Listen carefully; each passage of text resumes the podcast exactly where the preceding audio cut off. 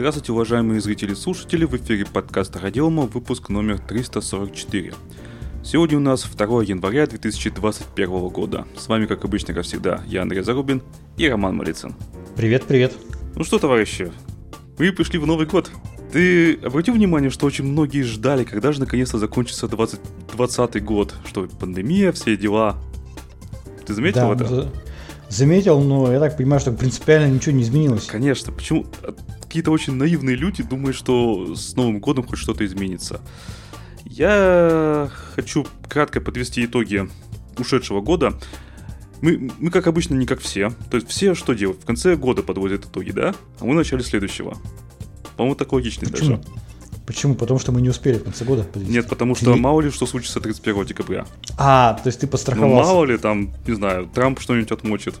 Или еще кто. Всякое же может быть, правильно? Под Новый год-то что не отмочить. А, вкратце, по подкасту. Выпусков у нас стало меньше. Причина достаточно банальная. У нас нехватка тем, постоянная нехватка. А, Часто очень сложно что-то найти. Тут, если бы не Роман, тут вообще бы ничего бы не было. Я на этот выпуск нашел только одну тему. Роман каким-то чудом, чудом умудрился собрать достаточное количество тем. Поэтому я повторяюсь, если у вас есть какие-то темы, которые вы хотите, чтобы мы обсудили, не стесняйтесь. Не думайте, что это предложит эти темы кто-то другой. Не факт. Вообще не факт. По рекламе. У нас была только одна рекламная ставка в этом году, видно, и обращений почти не было. То есть видно, что рекламодатели сидят тихо, денежки экономят, и вообще у всех все не очень хорошо дела обстоят. Все экономят. Слушай, разве у нас одна была рекламная ставка, Одна. две? Одна. Печально. Да, а в прошлом году было так нормально. Я искренне думал, что и в этом году еще больше мы развернемся. Но коронавирус внес свои коррективы. В результате рекламы, считай, не было. Все, вот как только все это началось, заглохло все просто. Все сидели тихо по, по домам, никто ничего не делал. Ты обратил внимание, да? Ну, Все конечно. как-то вот заглохло. Сейчас вот под конец года, а, хоть и вторая волна началась, но вот как-то народ начал просыпаться. Видимо, всем надоело уже сидеть тихо, Ну и спокойно. вакцины, да, вакцину ставят уже, слава богу. Да, в Причем России, активно. я тут буквально сегодня вычитал, уже 800 тысяч вакцинированных. Угу. Да, это довольно неплохо. Что мы хотим сделать в следующем году? Ну, продолжать спецвыпуски, я надеюсь, будет больше. На этот раз мы там постараемся найти больших, большее количество людей. Опять же, если у вас есть какие-то интересные спикеры, прям вы знаете, и они готовы что-то сказать, при- зовите, приглашайте, пишите нам. Постараемся что-нибудь с этим сделать. Некоторые так поступают, кстати, и люди приходят. Было дело. А, надеемся, что с тем все-таки будет больше в этом новом году, что народ все-таки проснется, компании проснутся, и нам будет о чем поговорить. Как-то так. Да. Давай что-нибудь Ну что? по личным достижениям. Вот что ты достиг в этом 2020 году? Лично ты. Ох, слушай. Чем ты а, можешь похвастаться? Чем я могу похвастаться? Ну, в целом, я могу сказать, что я поучаствовал в, в очень- в очень многих интересных проектах, о которых я рассказывать не могу. Потрясающе. Да. А, ну, в целом, поскольку я работаю с Астрой в, А- в Астре, да, у нас очень много больших проектов в самой Астре идет. Все мои достижения, это, ну, по, по сути, это общее достижение всей команды Астры. Вот, то есть создали, создалась, по сути, управляющая компания ГК Астра, которая э, теперь включает в себя разные совершенно компании, которые делают разные продукты. Это очень прикольно, это очень круто. Это, по-моему, п- первый такой проект э, создания не только дистрибутива на базе Linux. То есть мы теперь умеем не только дистрибутивы собирать, но и разрабатывать разный прикладной софт. Такого корпоративного уровня. Я вот и были об этом новости, это и сейчас я могу об этом говорить, это и системы резервного копирования данных корпоративного уровня, это и э, VDI брокер, э, Termidesk, и бэкапы, рубэкап. Это как бы очень круто. На мой взгляд, я думаю, что мы будем только расширяться в этом направлении и появятся другие нормальные, хорошие предложения корпоративного уровня. Есть у меня подозрение, что так и будет, потому что я вижу, что происходит. И будет уже не просто дистрибутив, собранный там из open source, и что-то своего добавлено, а это уже будет какая-то экосистема а, хороших прикладных Софтин совместно с э, дистрибутивом на базе Linux. Вот, так я уклончиво ответил. Перевел, да, со своих личных достижений на достижения компании. Ну, у меня достижений-то особо, например, нет. И то, что я съездил в Москву э, впервые за долгое достаточно время, причем вот когда э, одна волна слаба уже, ну, на излете была фактически, а вторая еще не началась. То есть мы знали, что она будет где-то там в сентябре, в октябре, э, ну, так, в общем-то, и произошло. И вот я до этого успел съездить на выставку Армия 2020, о чем я не пожалел ни в коем случае. Напоминаю, фотографии есть в нашей группе во ВКонтакте. Все выложено. Ну, то есть так удачно проскользнул между струйками. Да, да, практически повезло, потому что я думал, что все-таки отменят. Толпотворения там народа было очень много. Поэтому я искренне думал, что все-таки отменится. Но нет, ничего не отменилось. Все в масках, в перчатках. Ну, не ладно, в перчатках не все, но в масках точно были все. Ну и нормально. Да. Ну что, я предлагаю, может, к темам уже перейти? Да, давайте к темам. Тут интересная такая новость. Google потребовал от разработчиков, своих разработчиков, естественно, а не вообще всех, перестать... А заметьте, как, как заголовок составлен, да, да. Что без указаний. Я своих. сначала подумал, что вообще как бы что, не обнаглели, что ли, уже? Нет, оказалось, все нормально. От своих разработчиков перестать использовать Windows 7. Оказывается, компании Google многие, то есть это продвинутые компании, там инновации, все такое, куча народа сидит на Windows 7. Как так? Почему так? Нет, теперь принудительно заставляют перейти на Windows 10. Я, кстати, обратил внимание, что про Mac OS тут ничего не сказано. Вот интересно, почему. Я когда-то давно, ну- давным-давно читал, что при устройстве в Google, я не знаю, насколько это правда, это просто читал, а, что там предлагается ноутбук там, либо MacBook, либо э, Windows Book. Ну, видимо, не очень. И э, все это, э, и разработчики именно Chromium сидят на Windows 7 почему-то. Почему именно Chromium? Почему не все остальное? То есть только разработчики Chromium такие несознательные, что ли? Странно все это как-то звучит. Я это воспринимаю немножко с другой стороны. Ну-ка. На том, что не то, что Google именно инновационная компания, поэтому им нужен Google э, Windows 10, а потому что у них, видимо, принят корпоративный стандарт по безопасности, да, в том числе и там а, устранение уязвимости и просто попросили. Нет, я собственно... понимаю, но э, в этой компании многие людей все еще хотят пользоваться Windows 7. Почему так? Почему не хотят это использовать? Вот я к чем.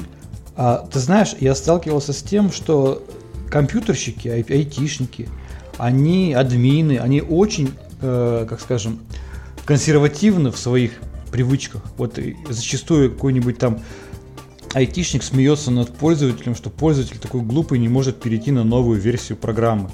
Ну как же новая версия программы, она удобная, она хорошая, она классная, красивее, а пользователь, я говорю, хочу пользоваться старой.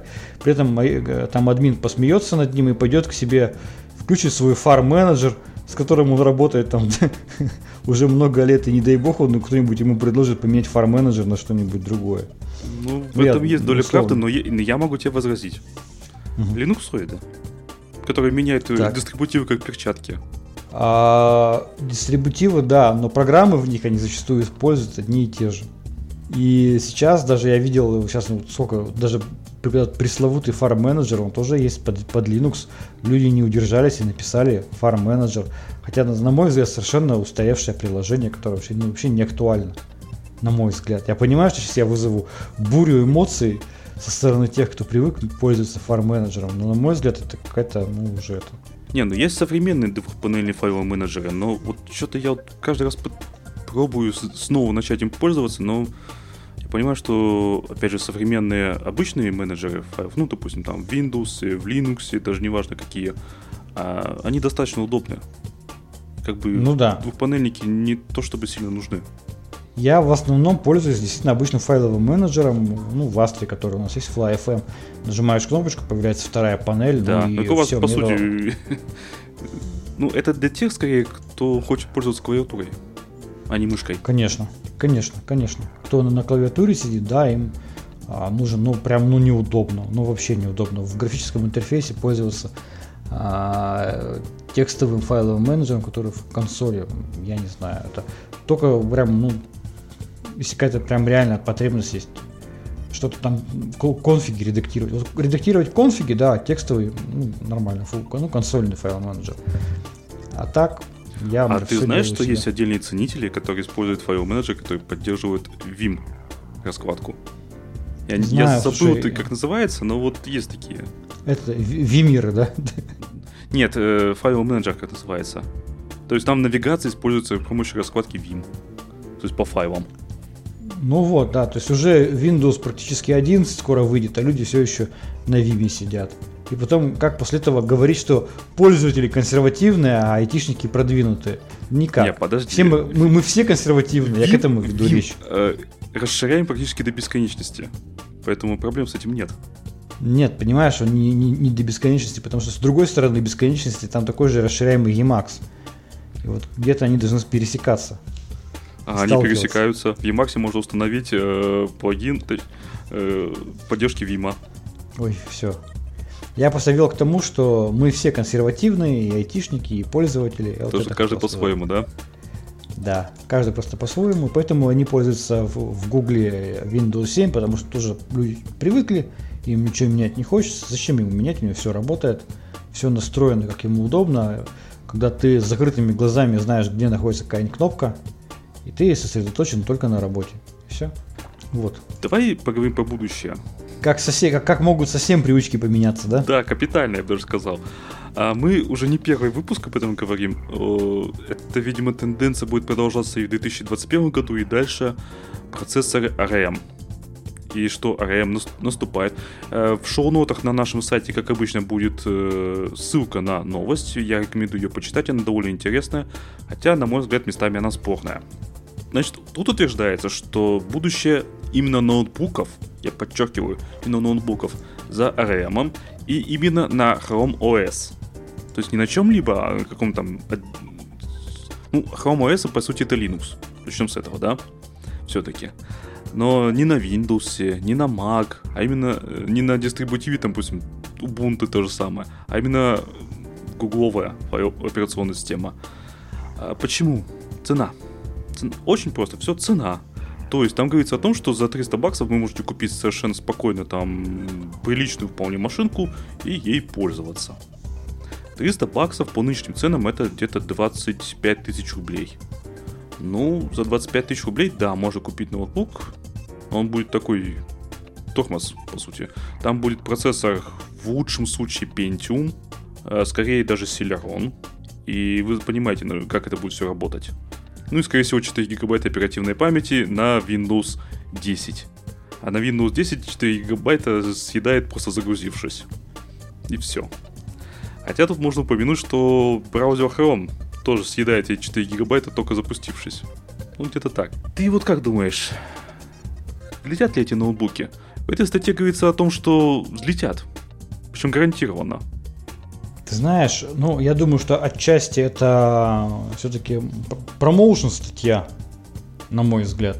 Ну, Потому да, что наверное. Столь, столь прямо сильное продвижение Chrome OS, которое вообще в нашей стране практически никак не используется. Ну, в США-то они, они популярны.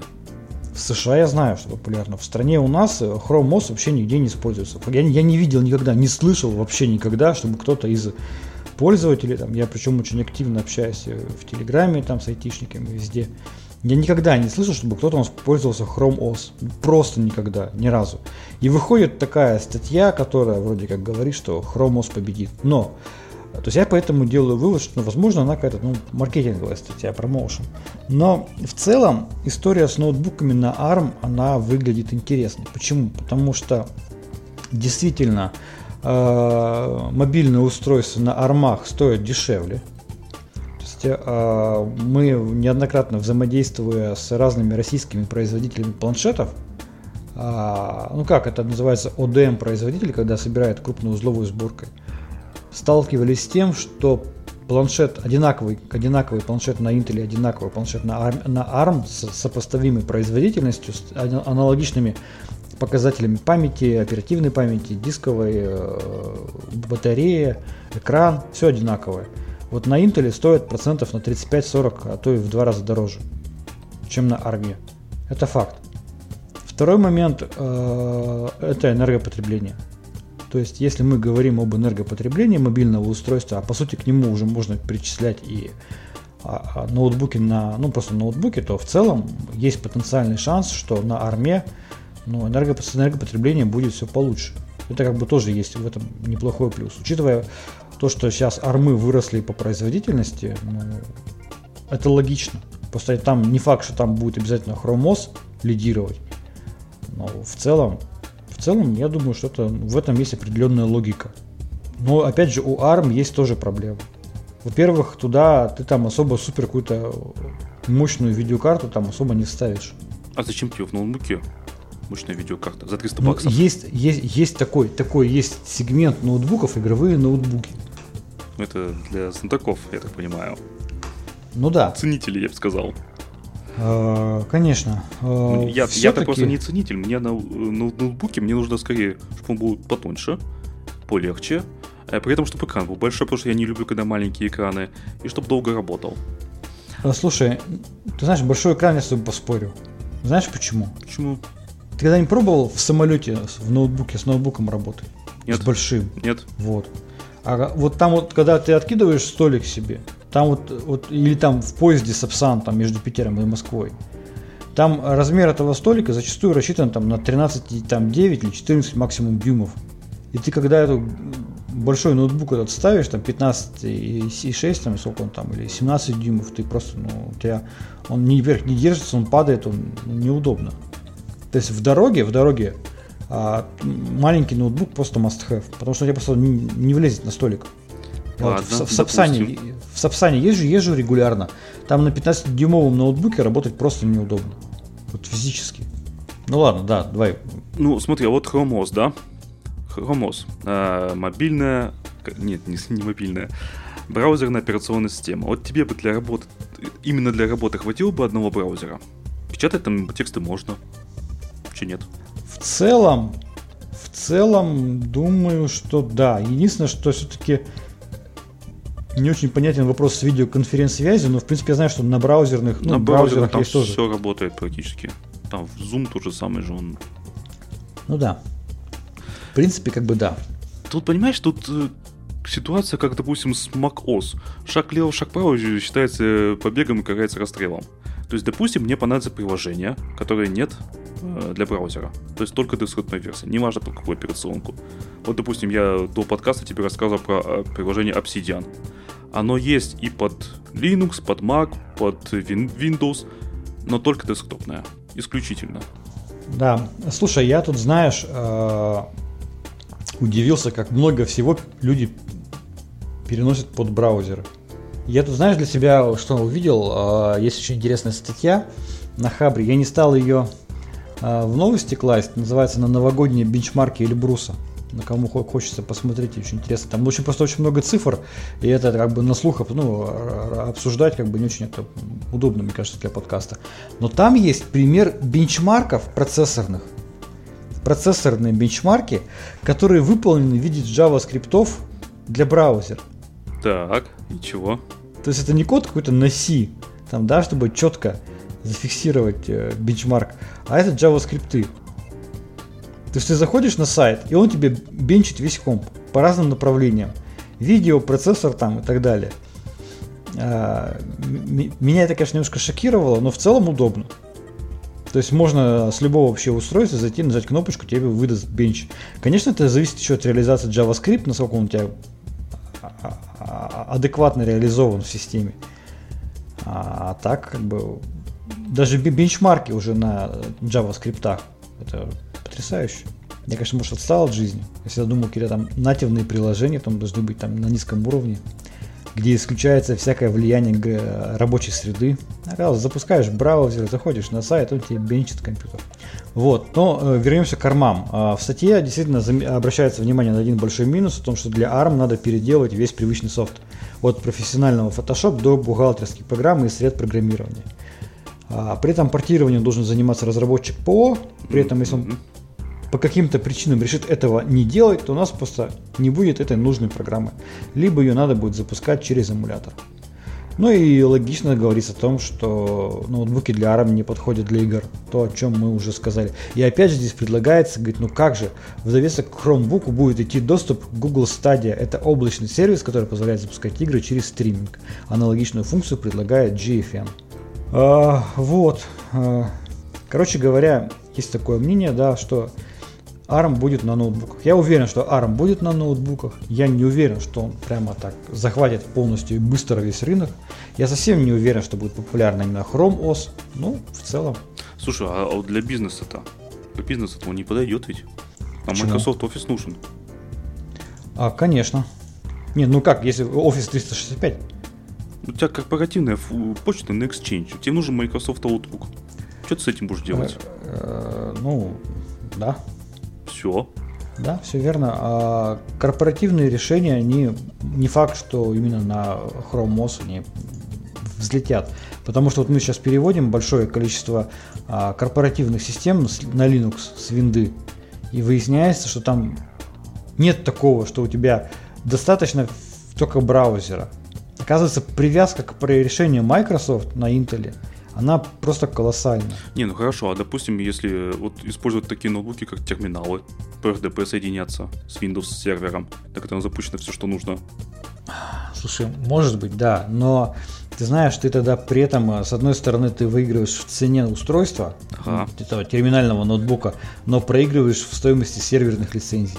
Не только серверных лицензий, но еще и серверных мощностях. Там же серверные это Естественно, улетает конечно. в космос стоимость. Да, да, да, да, да. То есть, ну вот смотри, я вначале рассказал, то, что у нас есть решение там VDI брокер, как раз вот делали для, для этого. То есть мало того, что тебе нужно поднять сервер новый, там хороший, поднять там, виртуальные машины, а, тебе еще нужно там нормальный какой-то удобный доступ к ним всем получить. Еще по скорости, чтобы канал там не сильно ел и так далее, чтобы переключался быстро там с одного устройства на другого где-то ты с ноутбука зашел, где-то ты там с телефона зашел и так далее. То есть вообще отдельная тема, отдельная история. Причем, на мой взгляд, вполне перспективная. Не, ну это рабочее решение, на самом деле.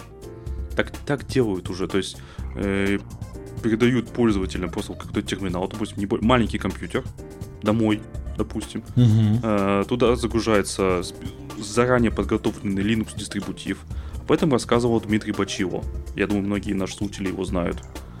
Mm-hmm. Это я после, по сути, пересказываю то, что он говорит. Что вот у них заранее подготовлен Linux образ. Э, там пользователю выдается терминал, то есть маленький компьютер, выдается флешка с образом этого. Он вставляет флешку, запускает компьютер, у него загружает, уста- сам устанавливается этот Linux, и у него уже mm-hmm. все настройки есть. Красота. И PRDP, естественно, соединяется с сервером, и, там он, и он уже там работает. И тут без разницы, там ARM будет процессор у вас на ноутбуке, ну, если, допустим, ноутбук, или не x86, какая разница, в общем-то. Да, ну я думаю, что действительно армовые ноутбуки начнут появляться в, в этом году. А, мы помним, что Huawei заявил о выпуске такого ноутбука. Я думаю, что... Погоди, вот Apple, они выпустили уже MacBook с армом или нет? Да, они уже, уже продаются, люди уже тестируют их. Уже ну покупают вот, и тестируют. Да. Huawei выпустит, э, я думаю, что уже чуть ли не на днях. А все остальные подтянутся. Ну что, вы-то готовы к будущему на РМ? Готовимся. То есть еще, так, вообще готовимся. нет? Ты знаешь... Э, У вас еще года два точно есть. Да почему? Хочется же как можно раньше. Так это зависит от производителей железа в первую очередь. Естественно, с армом тоже есть э, свои сложности и с железками, и даже, без, даже не касаясь операционной системы. Поэтому я думаю, что очень многие подтянутся на этот рынок. Очень, на мой взгляд, интересная тема. Я бы себе хотел ноутбук с армом. Просто потому что это, это новенькая тема. Слушай, а вот твой текущий ноутбук э, рабочий, который тебе на работе выдает, сколько часов держит батарейку? А, слушай, опять же, в зависимости от режима, а, но. Ну, грубо говоря, печатная машинка. А, ну, от 6 до 7,5 часов. Ну, макбуки, макбуки по-моему, подольше все-таки. То есть там э, у меня настроено так, что при отключении электропитания он переводит э, процессор в экономный режим. Там понижается существенно частота, там до 800 МГц. То есть там так совсем жестко прижал его. Там, конечно, вроде как можно до 400, но неохота до 400. Ну, вот. Это будет совсем а, жестко. Да. И вот э, программа PowerTop, она выдает прогноз порядка 6-7 часов. И, конечно, все это зависит от того, включен ли у тебя Bluetooth, включен ли у тебя Wi-Fi, а, какая, какой уровень яркости у экрана, если подсветка включена, клавиатура не включена. Слушай, я, я придумал. Короче, можно снижать еще э, частоту э, процессора, но переходить нужно на Vim. А, ты знаешь, я думаю, что э, при хорошем сотрудничестве производителя операционной системы и железа есть шанс добиться хороших результатов по энергопотреблению. Посмотрим. Ладно, давай дальше. Шагнем в настоящее. Роман Николаевич, расскажи нам, что там Путин вы... вытворяет. А, слушайте, ну, ты знаешь этот э, закон, как он там, европейский GDPR? Знаем. По-моему, так, да. Очень популярная тема, там очень долго там в России говорили, а вот у европейцев вот такое требование есть к операторам, типа ты берешь ему там любому оператору там какой-нибудь там, я не знаю, там WhatsApp, направляешь письмо там, да, с требованием удалить персональные данные, и он их должен удалить. Ну и, в общем-то, собственно, вот 23 э, декабря сего года а, Госдума приняла закон о праве требовать удаления. Года. Почему? Нет, 23 декабря 2020 года. Так сейчас 21 Да, да, да, да, да. Пардоньте. Пардоньте, да. Пардон. Ты еще не перешел Новый год, я понял. Я еще не перешел, я еще это. Да. Я сегодня с удивлением обнаружил, что сегодня суббота. Мне вот Андрей сказал, говорит, ты что, у нас сегодня суббота? Я посмотрел на календарь, удивился. Ну да, да ладно. Вот 23 декабря 2020 года Госдума приняла закон о праве требовать удаления общедоступных персональных данных. То бишь, запрещается использовать персональные данные без согласия владельца, а он сам получит требования после принятия подписания закона, получит право требовать от оператора удаления сведений о себе. А, можно будет требовать удаления сведений из общего доступа без дополнительных условий и не нужно доказывать факт неправомерной обработки персональных данных. При этом если раньше можно было там как бы э, получить персональные данные, там, воспользовавшись, воспользовавшись тем, что человек э, явно не высказался против. Типа человек же не сказал против, там, да, там галочку не сказал, там я против того, того чтобы это. Теперь нужно обязательно как бы явное согласие гражданина получать. У нас этим очень сильно грешат всякие э, площадки по проведению конференций собрали персональные данные во время конференции, потом давайте а, персональные данные всяким там передавать компаниям. Вот. И э, после принятия этого закона за несоблюдение установленных требований будет грозить наказание по части 1 статьи 13.11 КАП РФ, если э, нарушены вот как раз требования этого закона. И что это у нас, э, какая там санкция это получается до 50 тысяч э, рублей на юрлиц. То есть от 30 до 50 тысяч на юрлицо. Такой штраф может быть. И, соответственно, наш президент Путин уже 30 декабря, уже тоже прошлого года, 20 таки подписал этот закон, который позволяет требовать удаления общедоступных персональных данных. А документ уже опубликован, и согласно закону, а, согласие субъекта персональных данных является исключительным правовым основанием для обработки сведений, сделанных общедоступными. А, при этом не допускается получение оператором согласия по умолчанию или бездействию субъекта персональных данных. Вот, собственно говоря, теперь действительно э, можно будет потребовать от российских компаний, организаций удалить свои персональные данные вот уже на совершенно законных основаниях без объяснения, как говорится, причин и без необходимости доказывать правомерность или неправомерность. Человек не хочет. Вчера это было правомерно, вчера он был согласен, сегодня он передумал, и, пожалуйста, как говорится, удалите. Вот. Такая хорошая новость, э, приятная для любителей своей приватности. Очень хорошая новость для тех, кто любит, э, точнее не любит, когда ему звонят всякие рекламные агенты. Вот я, честно говоря, умотался. А мне вот перед Новым годом э, в день поступало около, не знаю, около 15 звонков, наверное, от всяких компаний. Это какой-то был, какой-то был ужас. Жесть какая, откуда у тебя столько? У меня, у меня даже близко такого не было. Слушай, прямо перед Новым годом у меня было несколько дней, когда просто мне телефон разорвали. Я поднимаю, здравствуйте, наша информация не, там, не, не, не составит там более там одной минуты, послушайте. Ведь ты сбрасываешь, они ведь перезванивают. Ты сбрасываешь, они снова перезванивают. Это был какой-то как, как трэш. Я, вот, честно говоря, бы знал бы, кто, я бы сейчас, конечно, написал бы письмо с требованием об удалении. Я не знаю, Это кто. просто твой телефон попал в нужные базы. Кто, кто, перестаньте, люди, я вот от вас, вот вы меня слушаете, вот вы спамеры, вы удалите, вот смотрите, Путин вам запрещает уже спамить. В общем, вот, дело такое. А теперь у нас есть новость для любителей Астры. Внезапно. А, я надеюсь, среди наших слушателей такие есть любители Астры. А может быть, э, любители А может быть нет. даже и не любители, а профессионалы. Да, а может быть и любителей-то нет, а хейтеры, ну неважно. А, у нас вышел новый релиз а, 2.12.40, это Astra Linux Common Edition Орел, который можно дома использовать свободно на предприятиях за денежку. А, и хотел просто вкратце рассказать, что мы там новенького сделали. А в университете или в школе?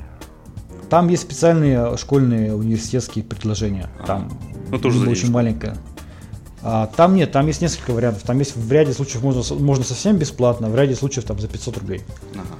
То есть есть варианты. Я понял. Да, да. Итак, что нового? А, а вот как ты думаешь, что нового может быть в дистрибутиве, который там, ну, Ну, как обычно, обновление Хочет- пакетной базы. вот. А что самое главное обновляется в дистрибутиве, обновление пакетной базы? Э, Ведро. Вот, да, ядро. Первое, мы, конечно, обновили ядро, мы перешли на свеженькое ядро 5.4, праздник у всех, кто работал с новыми поколениями процессоров э, там AMD либо Intel, наконец заработают фидяхи встроенные, полноценно, которые там требовали ядра 5.2, 5.4. Но уже есть, я знаю, процессоры, которые требуют ядро 5.9. Вот, это уже будет, видимо, следующий этап обновления.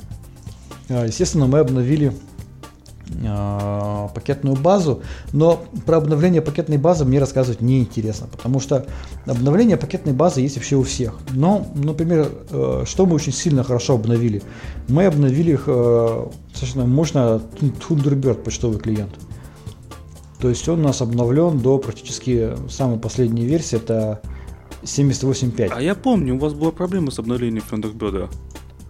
Там Да, мы очень долго его... древняя версия была, я жаловался, А, но как-то реакции не было. Да, дело в том, что там, там же достаточно мы, были у них интересные изменения. Они поменяли, сделали расширение X-Tray, которое раньше у них был плагин, который позволял сворачивать Thunderbird в, в трей.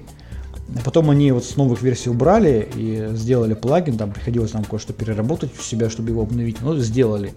Вот. а, Мне хочется рассказать все-таки о тех нововведениях, которые мы сделали, которые, ну, специфические для Astra. А, ну, для любителей э, дизайна мы сделали две цветовые темы, черную, ну, темную и светлую. Передизайнили несколько приложений, но смотри, что у нас теперь появилось из новенького. У нас появилась теперь возможность а, пользователю отформатировать флешку. Сделали Э, специально. В смысле, а раньше что нельзя было? А раньше нужно было запускать программу Gparted, Ну, полноценную, которая с правами админа туда ее должен был запустить. Вот в винде как? Ты в винде просто правую кнопку мыши нажал и отформатировал. слушай, Флешку. а в винде нужны права админа для форматирования флешки? Я вот не помню. Вот. А в Linux как бы нужно было запускать Gparted. Мы сделали отдельное приложение маленькую FlyAdmin формата, которое позволяет форматировать флешки, ну, диски, не знаю, там, ну, в, основном флешки. И сделали возможность э, пользователю эту программу запускать, причем даже из контекстового меню, когда ты флешку вставляешь, всплыва- появляется всплывающее окошко, и там появля- появилось теперь окошечко форматировать. А теперь, если пользователь Сразу хочет, он может вопрос на. А пользователь сможет отформатировать свой домашний каталог? Нет, нет, там только это именно для подключаемых носителей сделано. То есть А, ты то есть эту, опцию, да, эту, ты эту опцию не увидишь для домашнего каталога. Вот. Это, слушай, это маленькое совершенно приложение, но которое было очень сильно востребовано достаточно большим количеством пользователей. А второе, у нас появилось, как ни странно, э, новое приложение, это FlyAdmin Multiseed. Это возможность из графического интерфейса настроить работу как знаешь, этот, в режиме мультисит, когда у тебя один компьютер, три монитора, там, три, ну, там две, две клавиатуры, три клавиатуры, там две видеокарты, три видеокарты. И там два-три рабочих места на одном компьютере можно теперь настроить из графики, там, потыкав мышкой. Вот, отдельно такую утилиту сделали. Тоже был востребовано? Зап... Слушай, как ни странно, да. Я а, думал, я... это уже как бы ну, давно ушло. Да, это старая совершенно история. И ну, это всегда было, было возможно сделать на любом дистрибутиве, всегда это можно было сделать. А, ты взял и там конфигами там настроил иксы, там, да, и у тебя оно все работает. Мы сделали графическую утилитку, которая позволяет там рабочее место 1, рабочее место 2, и ты видишь, какие клавиатуры подключены к какому рабочему месту в графике, ты можешь их там перетаскивать там и так далее, ну, удобная штука. То есть вы продолжаете понижать э, необходимую уровень квалификации системного администратора? А ты знаешь, э, это необходимо делать, почему? Потому что э, переобучение, оно требует огромных усилий. Просто переобучение, потому что чтобы быстро изучить Linux, ну, нет такого рецепта, как быстро изучить Linux там, системному администратору, который его в глаза в жизни не видел. Люди Linux вообще просто не видели в глаза. Многие сисадмины. А ему быстро как изучить там... У нас Linux был в университете. Слушай, я тебе уверяю, огромное количество админов в принцип, принципиально никогда Linux не запускали. Или запускали для того, чтобы посмеяться. И, и говорили, что мы никогда админить Linux не будет. Тут к ним приходит Linux и говорит, вот, переучивайся. Вот тебе там миллион конфигов, вот тебе миллион там документации, там хаутушек всяких разбросанных. Это ты вот юзер шаре смотри, это ты смотри там в доксах, это ты смотри там на хаутушках, это ты смотри в документации, там просто мозг людей взрывается. Поэтому необходимость создания графических утилит, а, она как бы имеет место быть. Потому что чем удобна графическая утилита? Потому что ты можешь настроить приложение, не понимая, как оно работает. То есть, если ты, а, чтобы пойти в конфиги, прописать какие-то параметры, должен хотя бы понимать, что эти параметры делают. Тут тебе визуально написано рабочее место один, пум, добавь сюда видеокарту. Выбери просто там, перенеси мышкой. Рабочее место 2, вот, пожалуйста, добавь. Все. А следующее приложение, оно тоже очень интересное, я думаю, тебе оно тоже понравится. Вот тебе, кстати, как админу а, графический интерфейс для сервиса USB IP. Это проброс USB устройств по сети. Ты знаешь, учитывая специфику там, где я работаю, то есть все на Windows, то мне, в общем-то, фиолетово. Ага. Вот, И но, а, никаких те, перспектив кто... по переводу на Linux. Да, те, кто работают на Linux, они с этим сталкивались. Действительно, есть такой сервис USB IP, который позволяет публиковать USB устройство, но это делать надо все в консоли. И это очень неудобно. Сделали отдельное приложение, графическое опять же, которое сканирует автоматически сеть, а, позволяет обнаружить э, те флешки или USB устройства, которые подключены к текущему компьютеру. Ты нажимаешь а, их опубликовать либо на сессию, либо на опубликовать постоянку. А, и другой человек в этой сети также сделает э, сканирование сети, увидит на вкладке удаленные USB устройства вот эти опубликованные флешки и также себе сделает подключить на сессию или подключить постоянно. Таким образом, в, в условиях удаленной работы, в условиях удаленной работы, в условиях пандемии а, теперь можно, ну, я какой-нибудь там токен, я не знаю, что-то еще там, тебя какой-то ключ USB-шный, ты можешь его опубликовать, и другой пользователь по сети, там из дома может его у себя подключить. Это удобная тема, ее тоже запрашивали, причем мне очень нравится, как сделали, там вообще даже изучать не надо. Запускаешь приложение, и у тебя, собственно, там две вкладки, локальные и удаленные USB устройства, на каждый из них ты делаешь, сканировать и там опубликовать. Вот, э, что еще из новенького появилось? У нас появилось отдельное приложение Fly Admin Time для настройки служб синхронизации времени и выбора серверов точного времени. То есть теперь можно, опять же, из графики нормально себе там мышкой, там, тыкнув несколько раз, настроить, выбрать себе нужный NTP сервер, как у тебя будет время синхронизироваться там, и так далее. Вот. Ну, много было доработано наших собственных приложений, там, там для создания репозиторий там, и так далее. А, что еще из новенького? Мне очень понравился доработка Fly, FlyFM, файлового менеджера. Теперь мы реализовали возможность подключения плагинов файловых плагинов для SKDE, которые были. То есть для Dolphin, KDE-шный файл менеджер, он поддерживает плагины. И, соответственно, теперь эти плагины можно подключать у нас. Это тоже очень хорошо. Например, вот я вот делал, подключал программу KDF3, K, а нет, KDIF3, которая сравнивает файлики. Очень удобно, появляется ну, в контекстном меню, и там можно прямо в графике выбрать файлы для сравнения, там еще не, не запуская там ничего, и сравнить их. Вот, собственно говоря, такие вот штуки мы сделали, и в дальнейшем тоже будем продолжать свои собственные утилитки писать, разрабатывать, которые будут облегчать жизнь системным администраторам. Не только хардкорным, но и новичкам. Да.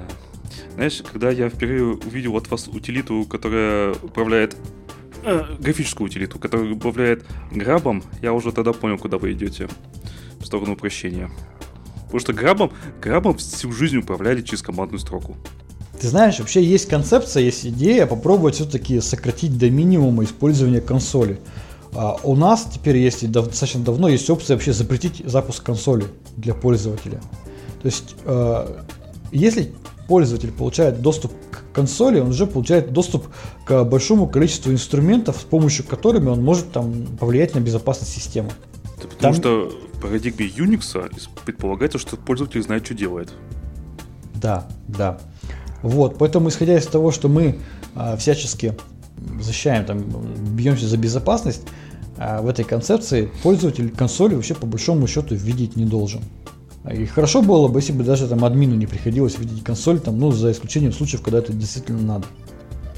Зачем? Есть базовые приложения, он настроил, и все, у тебя все работает. Все сервера настроил из графики, все замечательно. Людям нравится. Особенно тем, кто переходит с Windows.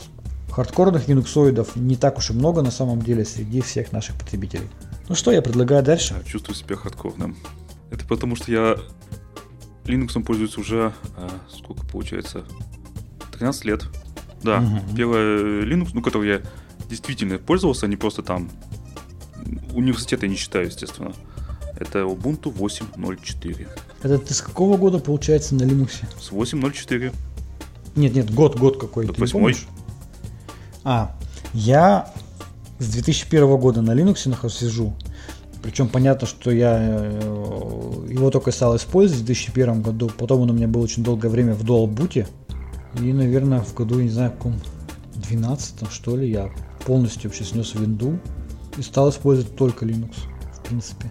И с того года я вообще полностью разучился пользоваться виндой. То есть я уже столько времени прошло, что я посади меня за винду, я не буду знать, что нажать. А если я... посадить тебя под, нам за Mac, ты там будешь Слушай, я, ты знаешь, то есть это будет смешно, но, например, я там не могу установить какую-нибудь PDF-программу, ну, PDF-вьювер под винду. То есть для меня это какая-то уже нерешаемая задача. Я не знаю, как, откуда их брать, я не знаю, откуда брать приложение под Windows. И начинаешь искать в, в интернете. Ну, PDF тебе сразу Там какие-то ссылки что браузер... Тыкаешь какие-то ссылки, там какие-то реклама идет безумная. Какой-то спам начинает сыпаться. Как, что делать? Откуда программы под винду берут, я вообще не понимаю, люди. Я настолько уже... Что? Ладно, неважно. Давай поговорим про жесть.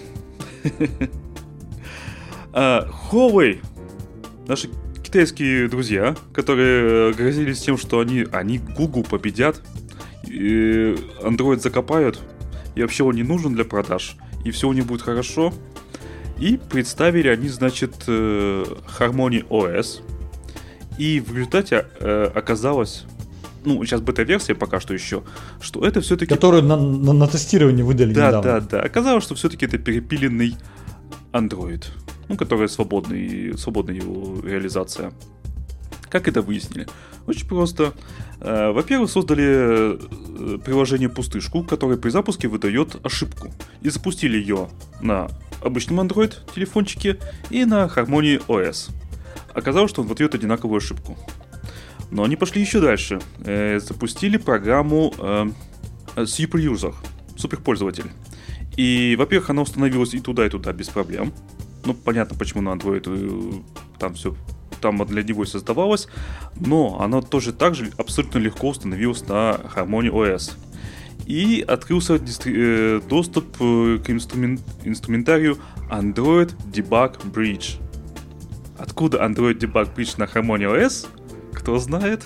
Да, но при этом обрати внимание, что они всегда позиционировали, говорили о том, что это а, дистрибутив open source, да, и ну, open source, под... все правильно. Да, ну правильно, да. То есть под это можно подвести разные вещи.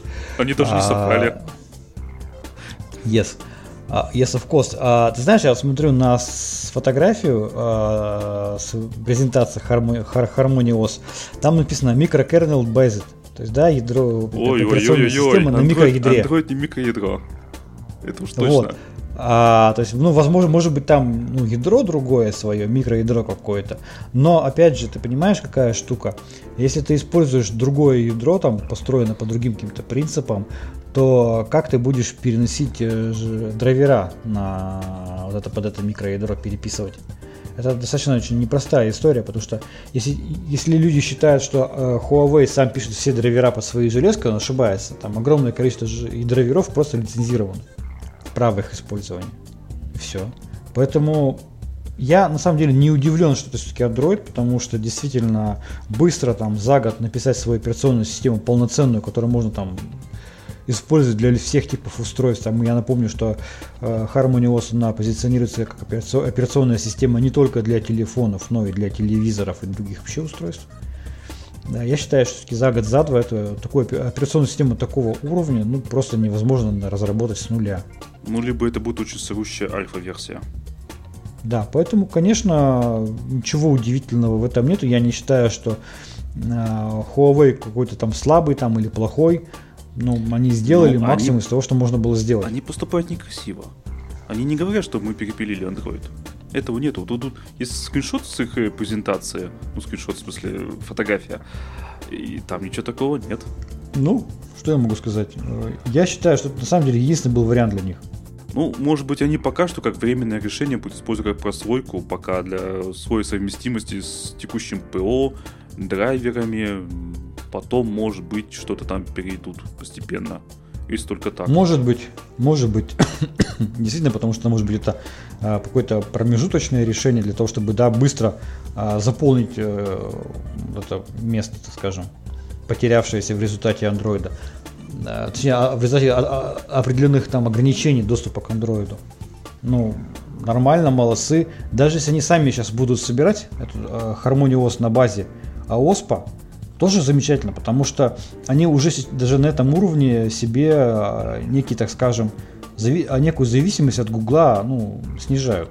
Теперь мне нужно вообще разрешение от Гугла вообще ни на что. Ну, общем, сами да. собрались, сами, сами доработали, там есть open source, все, без проблем. То есть постепенно решают нормальную, хорошую задачу. Будет ли она полностью написана с нуля? А смысл? Зачем ее с нуля полностью писать, чтобы что? Чтобы, чтобы было свое собственное, тебе же объясняют. Все. А чтобы, нет, погоди, чтобы доказать кому-то, зачем?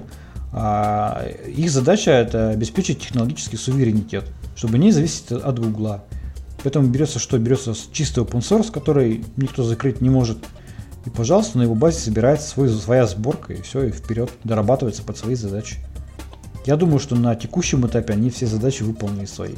Конечно, у них там теперь уже есть задача создать сервисы публичные, облачные, которые будут работать с этой операционкой. Ну, типа Google Play аналога. Ну, в целом, я думаю, тоже это, тоже это сделают. Поэтому, ну, вот то, как эта статья, эта, эта новость подана вот э, в этой статье, которую ты в, в, сделал темой, мне кажется, немножко не перегибают авторы статьи. Ну, ну вот смотри. Это же журналисты. Да. А, неспособность Huawei выполнить данное обещание это, это позор это, настоя... а, написано даже, это настоящий позор, от которого не отмыться. Вот эти обороты, они как бы, ну, мне кажется, немножко перегибают. А, покупателям будет фиолетово, как именно на, на, на чем собрана эта операционная система. Покупателям нужно Конечно. ей пользоваться. Да. Поэтому я думаю, что на самом деле это Android переделанный. Uh, уровень переработки мы можем, конечно, обсуждать. Там другое ядро, может быть, что-то еще. Но то, что это Android, ну, для меня это как бы по большому счету какого-то культурного шока не вызвало. Я там не бился в истерике, я не кричал там, а, помогите, там, я не, я не разбрасывал эту новость по пабликам и не говорил, смотрите, смотрите, вот они, вот. Ну, да. А еще Huawei не нужно использовать, то есть их покуп покупателям телефонов Huawei в Китае, они все равно и так закрыты э, Google сервис, поэтому то, что они будут отсутствовать, э, никто не заметит. Их и так нет. Там все заблокировано. Поэтому они тут, в общем-то, ничего не теряют. Спокойно поставят свои сервисы, спокойно поставят WeChat и все. Что еще надо для счастья? Ну, в общем, короче говоря, а, на самом деле это для пользователей может быть даже и плюс, потому что система будет себя вести примерно точно так же, как они привыкли. И с Android, и с Harmony OS все нормально, все замечательно. Я думаю, что здесь как бы Huawei сделал все, ну, адекватно сложившейся ситуации, так скажем. Вот, ну что, давай дальше. Давай. Последнее время мы видим в новостях, что очень многие э, сайты, обзоры, э, технические сайты говорят о том, что все, Intel умер. Прощай, прощай, Intel, все, Intel надо что-то насмерть умер, все, Intel все провалил.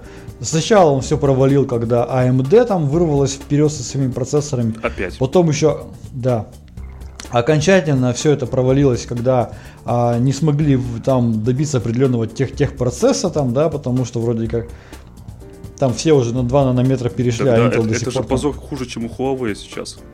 Конечно. А третий раз последние похороны Intel состоялись, когда, когда, когда, когда Apple выпустила M1 армовый процессор. Ну, если Apple выпустил, все, точно конты. Да, и теперь все, и было принято решение, что ну все, Intel можно закрывать, потому что это компания лузеров, неудачников и так далее.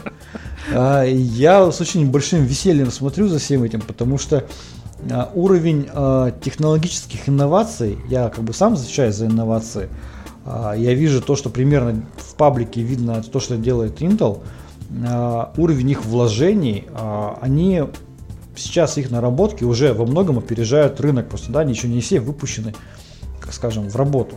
Некоторые там на стадии каких-то прототипов и так далее. То есть я уверен, что у Intel огромный научно-технический задел, который позволит им долгое время еще держаться на плаву. Но, видимо, в целом в мире такая э, концепция имеется, что у Intel есть проблемы. Я видел разные версии, почему это происходит. Видел также статьи, некоторые высказывали версии о том, что эта проблема связана с тем, что в руководстве Intel мало технических специалистов и так далее, но не суть. Вот одна из таких новостей про проблемы Intel связана с э, предложениями инвесторов Intel по э, разделу компаний. Есть такой хедж-фонд Third Point LLC, который является активистом среди инвесторов Intel. А, и они э, предложили Intel изучить стратегические альтернативы. То есть, например, как вариант пойти по пути AMD, разделив разработку и отдельно производство микросхем. В письме от этого хедж-фонда содержится следующее. Без немедленных изменений в Intel мы опасаемся, что доступ Америки к передовым поставкам полупроводников будет подорван, что вынудит США в большей степени полагаться на геополитическую нестабильную Восточную Азию – для обеспечения всего от ПК для, до центров обработки данных, критически важной инфраструктуры и многого другого. А если идея этого хедж-фонда получит поддержку, то Intel ждут серьезные изменения, включая отмену некоторых приобретений, таких как покупку производителя программируемых логических матриц Altera в 2015 году.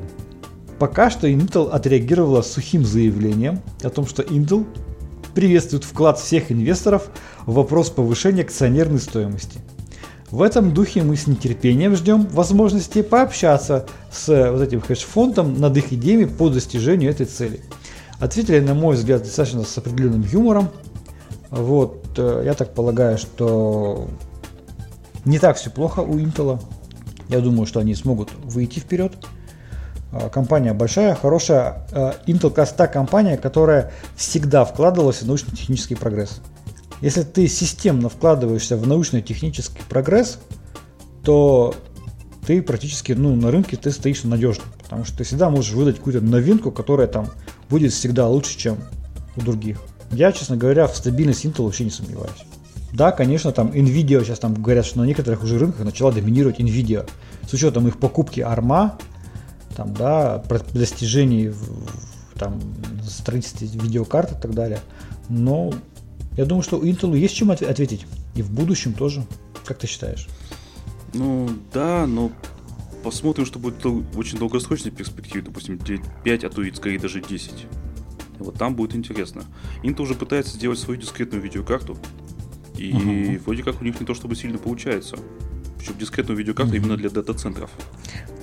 Ну, смотри, видишь, да, что люди пишут, а, точнее, в статье написано. Под влиянием разных деморализующих факторов в компании наблюдается утечка квалифицированных кадров.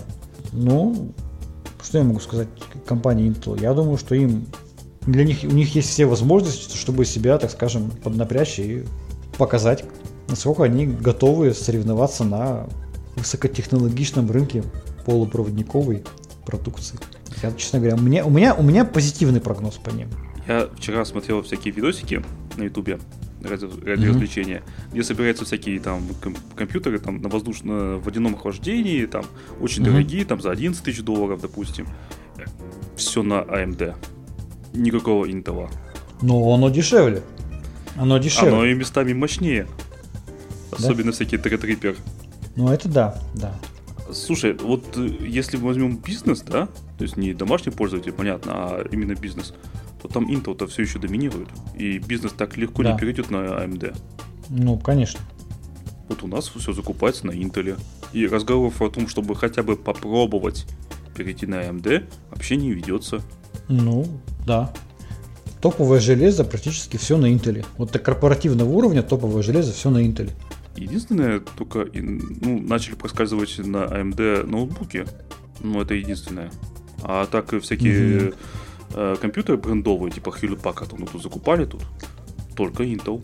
Ну да. Ну, короче говоря, у меня прогноз позитивный, а у тебя прогноз, как бы, как ты скажешь, скажем так, ты воздержишься от прогнозов, ну, да? Ну, какие тут прогнозы можно делать? Ну, блин, откуда я знаю, как у них дела пойдут? Все зависит от менеджмента, э, зависит от того, что будет у AMD. Может, у них инновации закончились у AMD. Откуда я знаю? Вот сейчас они выпустили Zen 3, э, замечательно, только там цены выше что-то подозрительно.